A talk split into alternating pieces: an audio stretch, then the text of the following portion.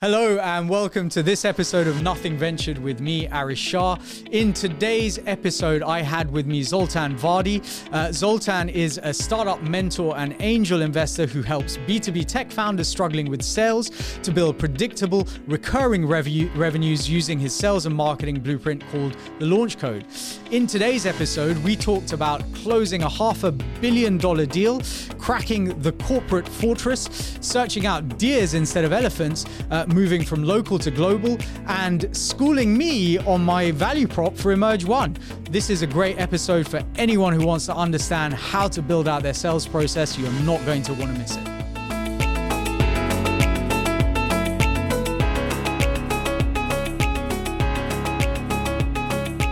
Hello and welcome to this episode of Nothing Ventured with me, Arish Shah. Today with me, I have Zoltan Vardy via Zoom. Uh, Zoltan is a startup mentor and angel investor who helps B two B tech founders struggling with sales to build predictable, recurring revenues using his sales and marketing blueprint called The Launch Code. Zoltan, really great to have you with me here today. And obviously for our listeners, they can catch up on a bit of your background and some of the tools that you're using on the primer episode, but really great to, uh, to have you here to have uh, a bit of a discussion about uh, how to how to build those sales uh, funnels. Absolutely, Arish. I'm looking forward to a great conversation. Awesome. So let's get straight to it. You have closed two billion dollars worth of deals over the course of your career, right? Uh, you must have some scars uh, equally. Uh, I'm sure you have some some amazing war stories. What are the best and worst deal kind of processes or, or, or deals that you've experienced over the course of the, that career? Mm-hmm. Well, I'd say, you know, if if you go with the assumption that the biggest is the best, which is not necessarily uh, true, but but I'd say it's certainly up there. Um, I closed a five hundred million dollars deal um, back in the late two thousands uh, when I was vice president of sales for S B S Broadcasting, which is a group of twenty-four T V channels across nine markets in Europe, covering Northern and Central and Eastern Europe. And there I negotiated this deal with uh, one of the largest uh, media buying agencies called Group M. Uh, and it was a uh, a huge uh, process to coordinate the interests and align the interests of of nine different markets, pulling those all together and getting the deal over the line with a, a very a significant player in in the media space. So I'm very proud of that, just in terms of the actual size and the scale of it. Yeah. I have to say, though, that it's not my best deal, because I think the best deal is also a function of where you feel like you took something from uh from concept to execution in a way that made a meaningful difference uh to you as a as a company, or potentially you as an individual. And I have to go back almost twenty years to when I started my first company.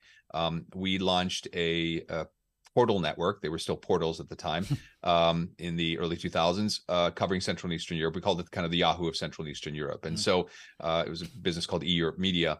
And you know, we were kind of early stage company, and we were developing this business, and we desperately needed a few big name customers to prove our position in the marketplace. And so uh, we approached Hewlett-Packard and learned that they were investing heavily into digital photography, which is its very early stages at that at that time. And so we sat down with the managing director that ran that that part of the world, and we created a completely integrated solution, created a separate section on our portal where our visitors could upload their photos. Basically revolutionary stuff for the time. Obviously, it's difficult in the context of, of today, where everybody's got an entire, you know, photo studio in their pocket, but it was really unique. And I remember we were at the final stages of our negotiation, going back and forth, and we sat down in the in a conference room to sort of have our final discussion. And, and I have to say, we really needed this deal, right? I mean, this was one of these things that would be something that that would be a a, a great feather in our cap, and you know, big logos uh, you tend to draw other big logos. And they were getting into the stage where they were really asking for a bunch of extra stuff that just didn't make sense. It was it was one of those things where they're trying to, you know, screw uh, that final screw in a little bit too tight. So it was this moment I remember thinking to myself, it's like, look, um, I can do one of two things. I can give everything they want and walk out of here feeling like I got screwed, or I can stand up and regain my composure. Uh, and I actually stood up, and I walked over to the other side of the table and looked the Uh, managing director in the eye, who was probably twenty years my senior, and I said, look, you can either haggle for an extra one percent, or we can close this deal now and create a meaningful partnership. And he kind of looked up a little bit shocked, and he just stood up and he shook my hand. He said, let's do it. And I remember walking out of the room my heart rate was probably at like two hundred. Sweating bullets. Yeah, I can imagine. and and uh, and the, the the the great part of the story is we ended up selling this company eighteen months later um, on the back of partly this deal, because mm-hmm. of the relationship we created there, and and also because of the the brand name that we got. And so I think the lesson for me here is that the best deals are the ones where you feel like you really got the right value for what you're selling, and that you were able to present a compelling argument for why what you're offering is is, is a is a meaningful solution to a meaningful problem. And I think that's a that's a great lesson for me that I've taken with me in the in the subsequent twenty years. Truly kind of win-win, right? Like uh, where where everyone comes out of the room feeling they got exactly what they wanted. Uh, you know, they're, they're, they're not sort of being pressured on price. They they feel like it's a fair deal. And yeah, I mean, I I typically, you know, I personally don't like doing deals where it feels like any one of the parties within within that deal structure is losing out on something, because it just will lead to antagonistic behavior down the track and and, and all sorts of other stuff. And and what are some of the scars that you might have uh, uh, carried with you over the last twenty years uh-huh. or so? Well, I would say that it's it's difficult for me to find a single moment or a single deal that I would consider sort of like a bad deal or a scarred moment. But I do want to reflect on exactly what you just said, which is that I think the deals that are the worst deals are the ones where you usually do them just for the money. Mm. Um, and what I mean by that is, of course, sales at the end of the day is judged on its ability to generate revenues, right? That's that's the that's the K P I. Having said that, so many times um, in my own career and, and even in, with the customers that I work with, um, I find that they do deals because they really need the money and they end up regretting it. Yeah. Right. So, so what usually happens, you reflected on this a moment ago, where, you know, there's antagonism and there's maybe a bad personal relationship. Maybe you've got a, uh, you know, uh, um, a bee in your bonnet and vice versa. And so there's, you know, a little bit of bad, bad blood there.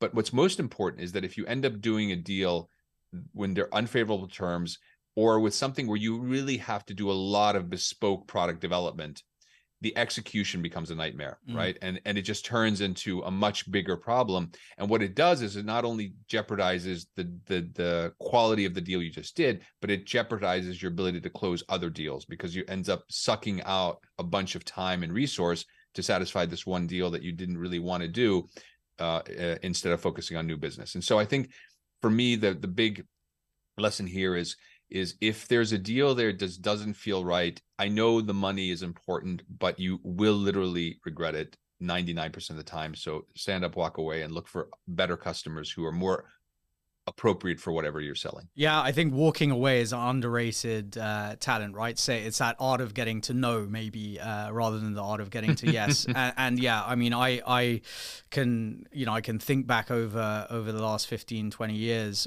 you know, very similarly, where I've I've kicked myself for taking on a deal because it it felt good, uh, you know, in terms of getting getting the cash in, but I knew it was going to be a nightmare dealing with with with a client, uh, and unfortunately, more often than not, I've been proven right.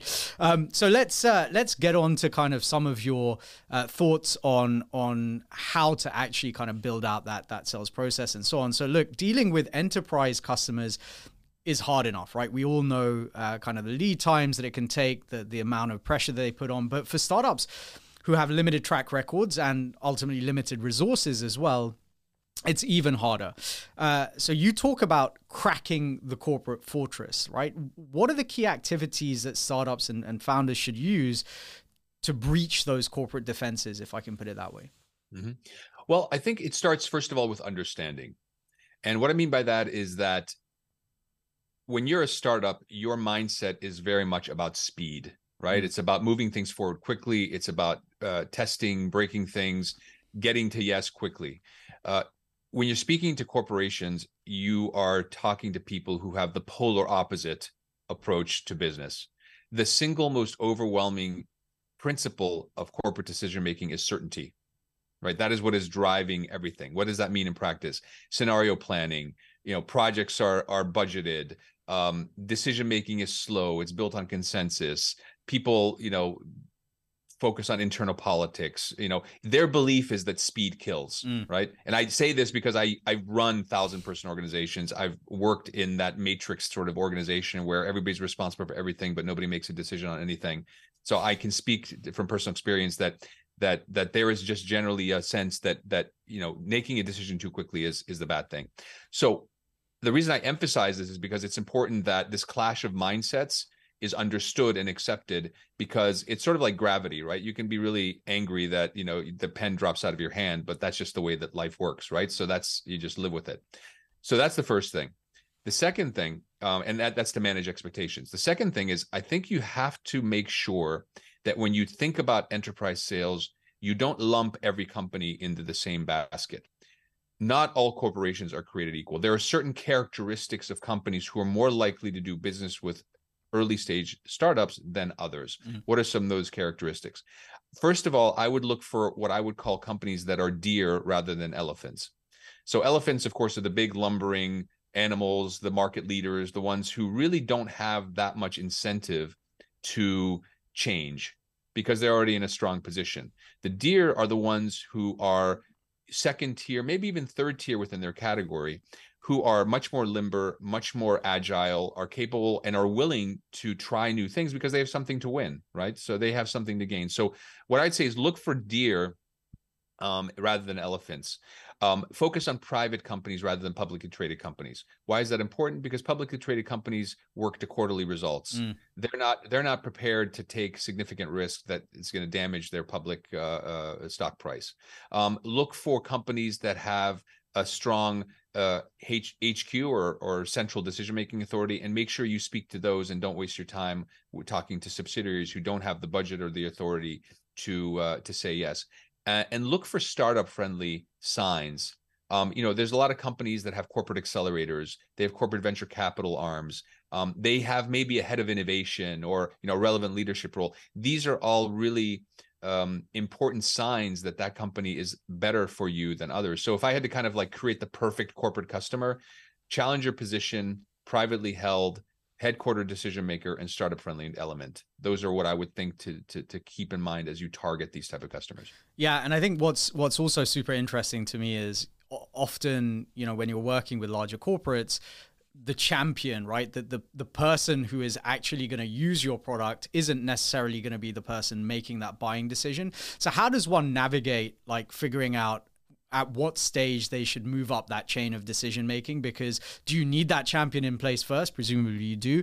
Uh, but then how do you get from the champion to the budget holder and and, and the decision maker thereafter? Yeah, I think you make a great point. Finding that internal champion is a really critical hack or or or, or element that you have to keep in mind as you go through this process. Um, I think that um, you have to spend a bit of time identi- identifying and building relationships with people who will help you manage you through the system. You know, they're like the shepherd, right? They're guiding you through that that that uh, system. They help out map out the decision-making process. You know, the ideal champion is somebody who is a subject matter expert. So they understand the kind of the area that you're mm-hmm. coming from. They have the authority and the position of respect in the organization, and they sort of take part in senior level meetings. They're not necessarily the M D or the, the the top person, but they're sort of one level below. And so I think if you focus on identifying those relationships, you will be able to to get to yes more quickly. Um, the the challenge here is finding that person, obviously, and then building that relationship. And so this comes back to a little bit of what I said earlier, is that, you know, the the uh, you know the, the process itself is not perfect, right? It's not like you can you can map it out and step by step, but but you can do a couple of things to improve your chances. Um, the first thing you can do is solve a problem that matters, mm. and and I often find this with early stage companies is they're selling a a tool that, frankly, in the grand scheme of things, isn't going to really have that much of an impact on the business. The painkiller versus vitamin kind of story. Exactly, exactly. And and I think that if you if you think about the corporation as a decision-making authority, you know, uh, uh, center, if they're going to go through the process of the pain that I just described, it's got to be something that's going to make a, an impact on their on their bottom line. And you know, one of the areas I, w- I work with a company um, in the automotive space uh, out of Poland.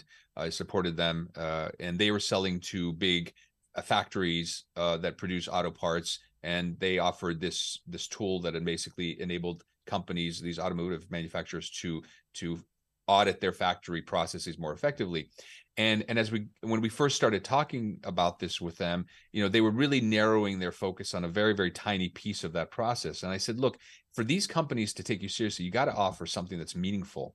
right? And then we started adding certain elements, and it actually turned out that he had all these elements. He just wasn't packaging it correctly. Right. And so I think that's that's what it comes down to, is you have to make sure that you're you're you're you're solving a problem that matters. The other thing, you have to build credibility, right? So sitting in a corporate environment, you know, there's a, there's an old saying from the nineteen fifties in the United States: nobody ever got fired for buying by I B M, right? And and I think that's part of the the, the challenge as a startup is you're not I B M, right? Mm. You don't have that that. that logo that people remember. So, so basically you have to build credibility in other ways. Um, that goes with how you pitch and package your presentation. That matters. You know, it's got to be professional. Uh, that includes uh, introducing elements that show your past experience with corporations. If you happen to have worked for a company um, that has a brand name, make sure that people know that, because again, it adds credibility. Um, prove that you're here to stay. Prove that you're you're not a fly-by-night company. Going back to automotive, you know, most of the technology that they incorporate into automotive companies or or cars is is actually about seven years from deployment, right? It takes about seven years for an automobile to be actually deployed to the market. So imagine, they don't want to do business with a company they don't think it's going to be around, yeah. because it's not one thing to deploy it. The other thing is after sales service and all that stuff, right? So, so those are all the different things that are going to help you build credibility. Um, and that's why it's also important that you look for ways to work through partners who already have a relationship. So channel sales is a really important part of the corporate sales process, looking for companies that already sell Um, some sort of relevant product or service to your uh, target customer, leveraging their authority, their access, their presence, and using that to to get in in front of um, potential corporate customers is a, is a great way to to build credibility um, and to build your chance of success. Yeah, I mean, I, I obviously sit on the finance side uh, in a lot of these businesses, and one of the questions we often get asked by larger com- corporates or incumbents, or uh, certainly even, you know, we haven't talked about uh, state uh, uh, state-owned customers, right, quasi-statals or anything mm-hmm. like that. But um, you know, one of the questions that's frequently asked is, you know, send us your balance sheet, your P and L, et cetera, because uh, they want they want to have the comfort that you got the cash and the cash flow and the and the stability to continue delivering the product or the service Uh, over the long term, which, you know, is going to be challenging for for a startup. Yes, they may have investment. Yes, they may have a an okay balance sheet today, but, you know, if it looks like there is a lack of strength in that balance sheet uh, on the horizon, then, you know, it's going to be that much harder yeah. uh, to sell in.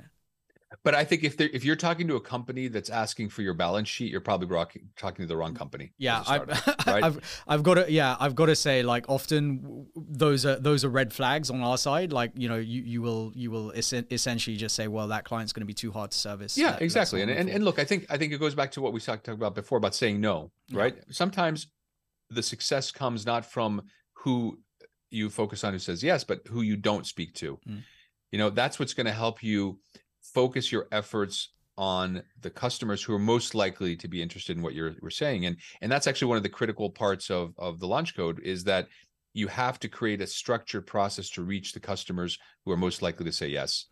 And that comes with identifying an extremely clear ideal client profile, um, not just doing things like, well, you know, the number of employees and the revenues, but, like, you know, what's their mentality? What have they demonstrated in terms of what's important to them? Are they more focused on quality or quantity? You know, are they, do they have some, you know, association with sustainability or with some element of, of modern culture that makes you a more compelling uh, customer for them or partner for them? So there's a lot of things you have to do there that, that then is brought to life through the process of outbound sales and inbound marketing and partnerships. Yeah, no, look, it make, makes a lot of sense.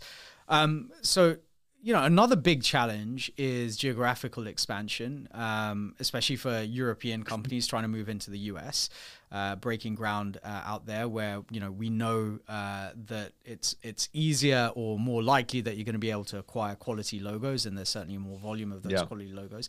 So how should they think about moving from local to global? Well, I'd split this into kind of planning and then execution.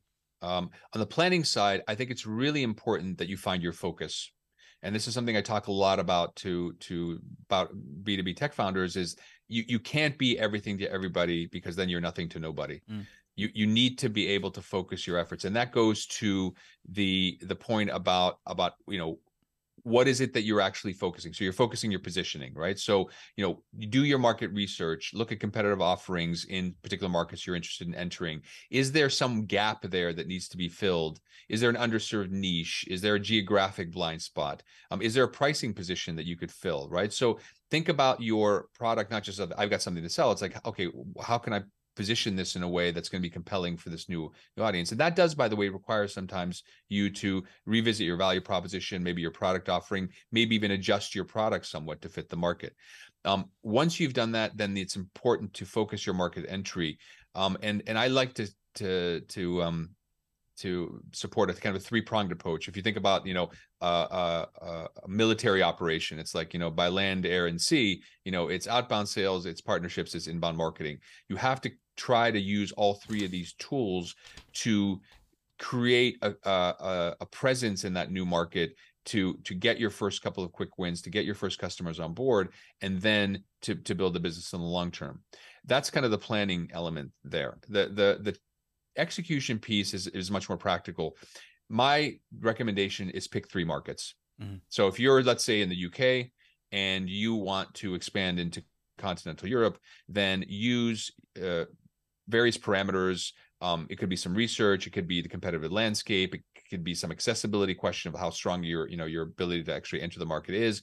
Pick three markets. If you pick three markets, that helps you, first of all, focus this concept of internationalism into something that's more manageable, right? Because three is kind of a manageable number. Yeah. And it also gives you the opportunity to simultaneously start building insights and relationships in three markets, see where you get the best traction, and then start focusing your efforts on the markets where you're getting the most traction. And in my experience, because I've done this literally dozens of times, generally out of the three, one starts pulling ahead pretty quickly, one starts falling away pretty quickly, and then one is kind of there in the middle. So it, it just sort of tends to work that way. And then you put your efforts into the ones that's really working well, and and and then and then you know, put all your resources into making sure you do it well in that one market, and then repeat. Yeah, I mean, look, there's a couple of things actually to dig into there. So we had a few weeks ago, uh, Annalisa Dragic on, you know, she's a Series B to I P O investor. And, you know, we talked mm-hmm. about uh, the difference between kind of earlier stage where it's all about uh, go to market, uh, sorry, um, uh, product market fit. Uh, but at later stage, it's go to market fit, right? It's having that replicable playbook to be able to go out and execute yeah. in different territories. But again, you know, to your point, I, I guess often there is this, um, you know, approach by, by some founders where, okay, we're, we're just going to launch everywhere and, and therefore yeah. don't launch anywhere. Um, and, and one of the questions I, I guess I also have is, you know, how important is it to have boots on the ground in those locations as you are starting to enter? Like, market penetration is, you know, tough at, at the best of times. Is it made easier by having people on the ground, or is it better to have that centralized until you figure out that playbook and then start deploying kind of sales agents out there um, down the track? I would very much support doing distance selling until you've got your first few paying customers. Mm-hmm. Um, the, the reality is, is that as you're, as you're developing your business, there's a constant shifting in messaging and ideal customer profile and, and offering, you know, this concept of like, I'm going to kind of create this one time, it's going to be perfect is, is just fantasy land. It's like, it's this constant iteration, and you have to go through the pain of the iteration before you can then say to yourself, all right, I'm going to put a lot of resources into a local market to, to bring that to life. And let me give you a very specific example. So one of the companies I'm actually chairman of, a company called Antavo, I'm also an early stage investor in the company. It's basically an enterprise loyalty management platform. It it, it works with um, large brands, global brands, to create uh, loyalty programs. Um, to, uh, you know, very experiential type of loyalty programs. And so, you know, been with the company now in, in certain capacities for almost ten years, and, and it's built itself into a global company, um, you know, with, with customers in all across Asia, Europe, and, and North America. And interestingly, although the company's based in Europe and actually the U K, um, it has about seven or eight paying customers in the U S, but none of them were acquired by local presence. They were all acquired through some combination of outbound sales and inbound marketing and partnerships. And so right now, with about seven or eight customers, we're able to close, you know, a you know meaningful business. Um, but we're just at the stage now where we're going to be putting some more investment, and that's would be a big mistake to do that before you've got your first few customers, because you don't actually understand the problems you're solving. And let's be honest, it's also a function of your financial resources, right? If you got fifty million dollars in the bank, yeah, you can put a lot of money into, let's say, entering the U S market. Um, but just know that that money is going to burn through very quickly. And you, quite frankly, you might end up, um, you know, putting a lot of expensive effort before you've actually identified whether you've, you know, what your offer is exactly that's going to yield meaningful results. Yeah. So there's, there's a couple of questions that comes out of that. Uh, um, uh, first question is, you know, uh, at early stages, especially, you know, it's very important for the founder to be selling, right? As uh, companies kind of move up, um, you know, move up uh, in terms of the volume of customers, et cetera, how important is it, and especially breaking into new markets, how important is it for the founder to continue to be the main salesperson for the business? Or is it okay uh, for them to, you know, palm that off to, uh, you know, head of commercial or, or, or C R O or whoever it might be? Yeah, I would say that there's kind of a three-level process. If you're starting out, Um, and you want to establish some sort of local presence, which I, by the way, believe that it has to happen at some stage, right? I don't think you can build a, a global company with just, you know, a, one central location. Yeah, yeah. Um, it's, you know, one of the nice things about this hybrid world in which we live in is that there's a whole range of people who are doing part-time roles and in part-time consulting roles with various companies. There's a lot of people who you can kind of negotiate with or contract with that'll represent you on a part-time basis. So it's a relatively light touch. Yeah. Um, that's, I think, a good way to start. That person can either then turn into the second level, which is a full-time employee or employees, or you can find then somebody who's willing to commit one hundred percent to your company. And so you can hire somebody full-time. Um, and then I think there's the founder on the ground, right? Which is when you're actually, you got somebody there that's going to be um, representing the company. And let's be honest, the founder always is going to have much more credibility than an employee. It's just a natural, yeah. natural reaction. So I'd say I would go through those first steps. So having that part-time kind of consultant, external person, then go into full-time employee, then founder on the ground.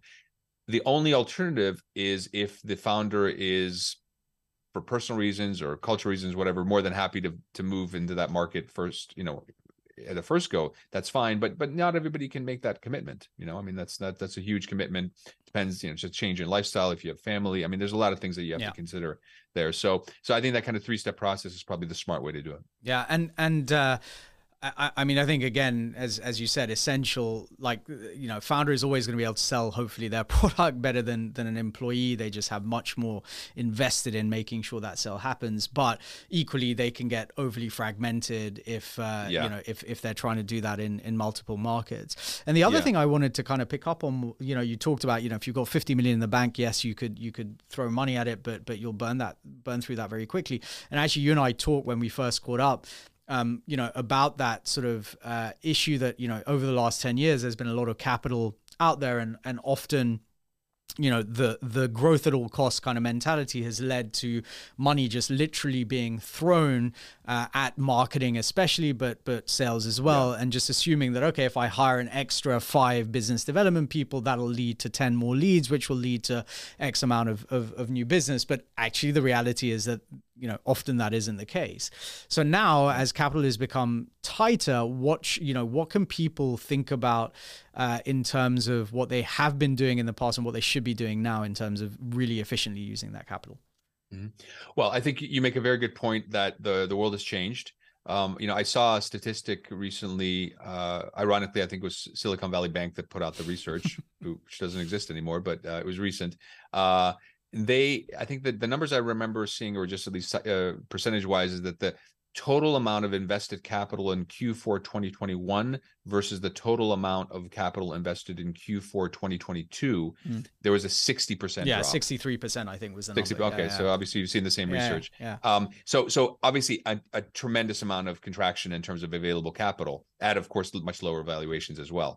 So that's just the reality of the situation. We know that, look, startup investing is cyclical, right? We're now in a downturn. Um, I'm one hundred percent certain that in three years, nobody will remember the downturn other than it'll be in the history books. But, uh, but you know, th- that's kind of the situation. So yeah, you've got to react to that. So I think, you know, for instance, again, at Antavo, uh, you know, we're very much focused on making sure that we're deploying capital in the po- most efficient way possible. And obviously in this case, this means some cost cutting, and, you know, a lot of companies overhired when they yeah. when they were in this big boom. So you, I mean, you read all these tech companies letting go of thousands of thousands of employees, which of course is not fun or, or great, but it's the reality of the business. Um, so I think that there is a there's a cost management element here that I think needs to needs to be considered. The second element is it requires you to focus your efforts on the clients who are most likely to convert.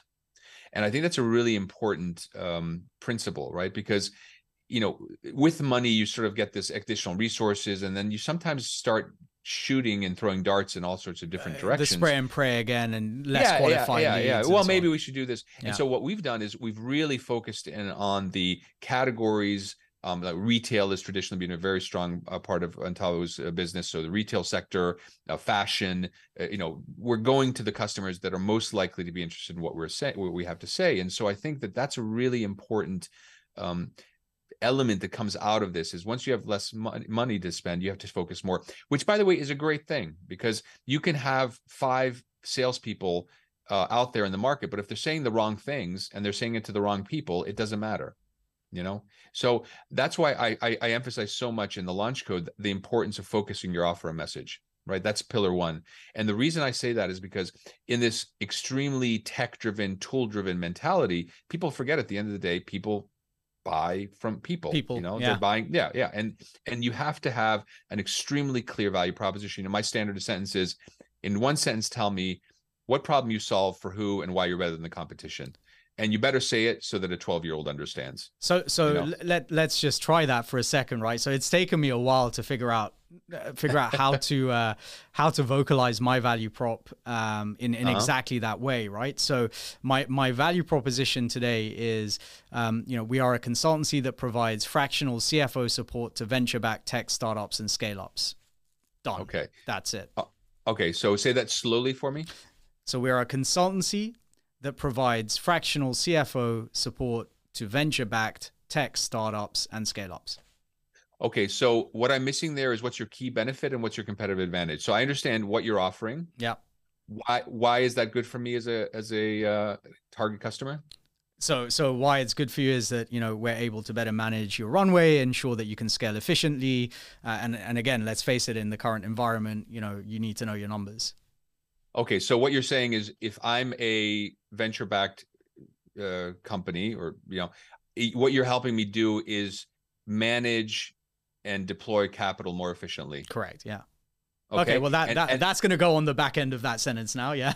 okay. And and then what is it that you're doing differently than everybody else? Uh, it's just the experience that our C F Os have. Okay. Do you have a special system or special approach or special insight that you use? So this is the interesting thing, I guess, with our with our with the sort of service that we offer. All too often, many people have, have kind of taken a cookie a cookie cutter approach. Our approach is that there is no cookie cutter, right? When you're working with startups, because every single business that we work with is different, and I think this is why it's difficult to kind of succinctly uh, put out that value proposition. Um, you know, in in in in in a sense, because we're not just targeting e-com businesses or SaaS businesses. You know, we work across biotech, medical devices, A I, SaaS platforms, et cetera, et cetera. Um, so uh, you know, so that differentiates factor is that we are flexible, and you know we we understand a variety okay. of of different okay. uh, different so, models. So so I would say first a comment and then a suggestion. Yeah, sure. A comment is, I think one of the the misconceptions about tailoring your offer is that that's helps you to provide a better solution to your customers. Sure. I disagree with that. If you provide a blank slate to target customers and say, hey, we can do anything, what you're actually doing is you're giving them the job of figuring out what they need. Yeah. What they need. Yeah. You're much better off identifying three very specific offers. Mm-hmm. These offers could be packaged as, um, as you know, entry level, standard level, premium level. They could be independent from each other, or they could be uh, built on each other. In other words, you have to do step one to do step two to step three. Uh, you can do, you know, if you get this package, you get, you know, you have additional five features in second one, third one.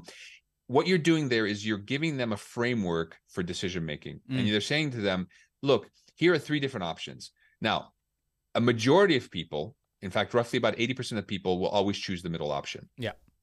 Not too hot, not too cold, just right, right? From Goldilocks. Mm.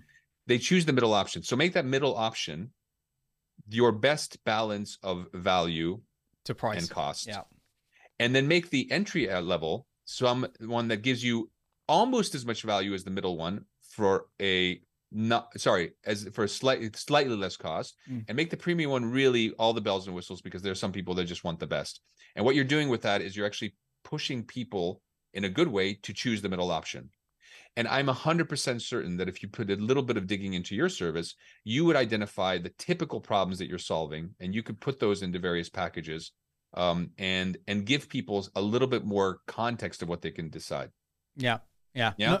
And, and what you're doing then is you're speeding up the decision-making process, because what you're doing is you're giving them a tool to help them make a better decision. So this is actually the second module of the Launch Code. It's product offering. It's creating uh, uh, three options that help people make decisions more quickly. Say, what I like to say, they say, uh, say yes more easily, right? Now, to your specific situation, here's what I would say. So obviously not memorizing every single word, no, but I would say you're a consultancy that helps venture-backed tech companies um, manage and deploy their cap their finances more effectively by providing them with fractional C F Os uh, targeted to their specific business niche. Got it. Thank you. Well, that was a that was a a, a free uh, free free lesson for me, and apologies exactly. to the listeners who had to who had to suffer through. Well, but it's through, a good it's a good example. But it's a good example, how, right? Exactly. And and to be honest, you know, over the last several years, trying to even getting to that first value prop that I said um, said right at the start, you know, has taken that time for me to actually to, uh, to, absolutely. to, to absolutely. narrow it down. And, and that's only through, and I think this is your point, right? Only once you have worked with and understood, you know, why your clients are buying for you, why your customers are buying from you, that you can actually just succinct, succinctly get that value proposition out there, right? Yeah. And by the way, the, the process you go through is painful but necessary. Yeah. And second, it goes towards focus, right? So whatever you think you're providing at the beginning, what you ultimately will provide at the end will be some niche element of what you thought originally. Yeah. And and and that's the process. And and if I think about my own journey in this current role, you know, look, I was C E O of a thousand person organization. You know, I consider myself a pretty good manager. At the same time, I spent twenty years in sales, right? So I've got a lot of skills that I could sell. At the beginning, I was saying, you know, I'll help you build your business. And like, okay, that's great. Well, what do you what does that mean? do for me? Yeah. Yeah. What does that mean? Right. And then I realized, okay, well, actually sales is what I'm really, really, really good at. And actually that's what these guys really need. You know, I, at the beginning, I was thinking, well, I could work with small businesses. I could work with, with uh, startups. What I learned is that small businesses have a very different mindset than startups. Yeah. Startups think global. They're they're usually service technology driven. They want to scale quickly, right? So there's so I eliminated this the, the small business part of it. I really focus on startups. Now I'm realizing that actually this tech startups I work for and the ones that I, I support best are run by founders who are product-led tech guys mm. and not commercially focused. Mm. Why? Because they're the ones that are struggling with sales. Yeah, they're course. the ones that really, really need a blueprint to figure out how to make sales and marketing work, because for them it's voodoo. In fact, it's the funniest thing. I just had a mentoring session with one of my clients, and we were doing uh, we we're just finishing up our, our program, and I was asked for very detailed feedback. And the way he said, he said, uh, you know, f- up until I started this program, I thought sales and marketing was some sort of voodoo, and and now I understand it's actually a very structured, processed approach which I can implement, which is great because these guys generally tech people are yeah. very process driven, right? Yeah. So so so I think just through my own experience, I can tell you that that. you will likely do something a much more narrow niche of what you're doing now as you progress, because you realize more and more that just because somebody can use your service and would benefit from your service doesn't mean they should use your service. You've got to be the perfect solution to one narrow niche rather than a decent solution for many people. Yeah, no, I think that makes a, a lot of sense. And it, it again, it comes back to trying to be all things to all people versus doing one thing really, really well. And I think a lot of founders, a lot of tech businesses that I've worked with kind of suffer from that. Oh, we're going to, you know, we're going to, we're going to launch this product, this feature, we're going to add on this, we're going to provide this service on top. And then actually, ultimately, you know, they, they struggle to actually uh, figure out not only what their product therefore is, but also who their ideal customer is, right? And yeah. and, and they get caught in this kind of um, yeah. mire. Yeah. And, and you know what? It's funny because one of the first customers I worked with is a company um, that is in the area of social media analytics. So they they basically analyze literally millions and millions of social media and digital conversations, and they draw conclusions as to what people think about a certain product or a certain certain service. And I remember these guys had been around almost three years when I started working with them. And so at that stage, I was thinking, okay, well, they'll have their ducks in a row. And it was really interesting as we got more and more involved in the process, how much they hadn't clarified their value proposition, how much they hadn't clarified their product offering. And so what was going on was that it was a very frustrating environment, because for the exact reasons you just described, the product development was in focus because they didn't know who, what problem they were solving. You know, their organization was misaligned because there wasn't a clear idea of what everybody's doing, like what, how they're contributing. So getting this focused offer message is not just about sales. It's actually about the entire business, because what happens is once you get that right, and I, by the way, I experience this all the time. When we go through the process, we get that one sentence right and it resonates and they feel it. Literally, physically, my clients like relax. You know, their, their, their shoulders drop, they start smiling and like, ah, oh, I finally understand what we're doing. And it's a really um, invigorating experience, because you really see that this is not just about, you know, offering a business solution. It's like you're making people's lives better because they just like, they're more comfortable. It's like comfort and clarity is what they experience. Well, I mean, and you know, as I say, on a regular basis, revenue is the best form of capital, right? Like it is, you know, the, it, and, and is the cheapest, right? So if you yeah, can, absolutely. if you can get to your, get, get your business to a place where, to your point, you have recurring revenue uh, and, and predictable revenue, then you can plan. And if you can plan, you can build yeah, your course. business uh, yeah. well. And, and I, and I think that, you know, certainly at startup level, Um, you know, the the earlier uh, on in life your business is, the hardest thing to do is plan, and right, the the and yeah, exactly. so the more certainty you can give give to that process, the better. Look, Zoltan, it's been it's been amazing uh, talking to you so far. So just as we kind of wrap up, um, obviously the podcast is called Nothing Ventured. It's it's about, you know, taking taking that first step, backing yourself. twenty twenty-three, as you mentioned earlier, has been challenging to say the least, right? The back end of twenty twenty-two and coming into twenty twenty-three. But for founders of B two B ventures uh, out there who may be listening to the pod, you know, what is the most critical thing that they should be doing today to set themselves up for success when, when we talk about sales? I'd say focus your efforts on the customers who are most likely to be interested in what you're offering. So don't fall into the trap of just spraying and praying and getting out there and being in front of many people because you're thinking, uh, you know, I need more customers and I need to, I need, I need, I need volume. You know, really focus your limited resources on the ones that are most likely to say yes. Dig deep into those, understand your customer, understand their problems, and provide a meaningful solution to a meaningful problem. And that's going to get you through these difficult times. And parenthetically, make sure you manage your cash uh, carefully, because at the end of the day, um, you're you're useless if you don't if you're cashless. Yeah, and and and and of course that's where we come into into the into the picture. But it, you know, and, and again, presumably to your point, right? If you are talking to your customer, and again, I mean, I've made this mistake. Uh, you know, not many times, but I have made this mistake. You know, building the product that you think your customers want, rather than uh building a product that your customers absolutely need, right? Like, and that is one yeah. of the big problems that I think a lot of founders, um you know, certainly first time founders will will always make, right? They'll they'll go out yeah.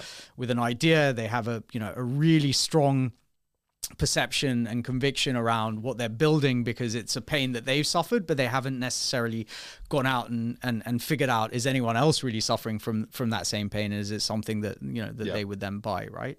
Yeah, absolutely, absolutely. Um, Zoltan, it's been absolutely wonderful having you uh, here today. I, I, I've learned a lot. I hope our listeners have too.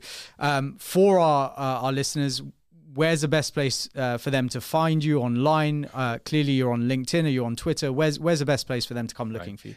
So anybody can find me on, on uh, LinkedIn, obviously just under my name. Um, I, I would love to connect with business-to-business tech founders who who are struggling with sales, who have that challenge, who want to build predictable recurring revenues, because that's basically what I do. Um, and I actually want to make a special offer to to your to your listeners. Uh, you know, I mentioned several times this this value proposition, the importance of the value proposition. So I've actually created sort of a five-step process to create that single sentence that we just tried to do kind of off the cuff. Yeah. And it's the lowest hanging fruit. It's where you actually experience immediate results. And I want to share this process uh, with your listeners. So if they just go to Zoltan Vardy dot com slash podcast, that's Zoltan Vardy dot com, my name, slash podcast. They can access this free value proposition video guide. It's a thirty-minute video and a worksheet that they can use to create their own value proposition. If it's something that they find value in and they want to have a follow-up conversation, they can reach out to me uh, through the, the the website and through LinkedIn, and I'd be happy to have a chat with them. Amazing. Well, look, I, I'll be checking out uh, checking out that free tool uh, myself and give my bit, give myself a bit of homework. But look, Zoltan, okay. it's been absolutely uh, wonderful having you here today. Thank you so much for your time. Thank you very much. It was a pleasure.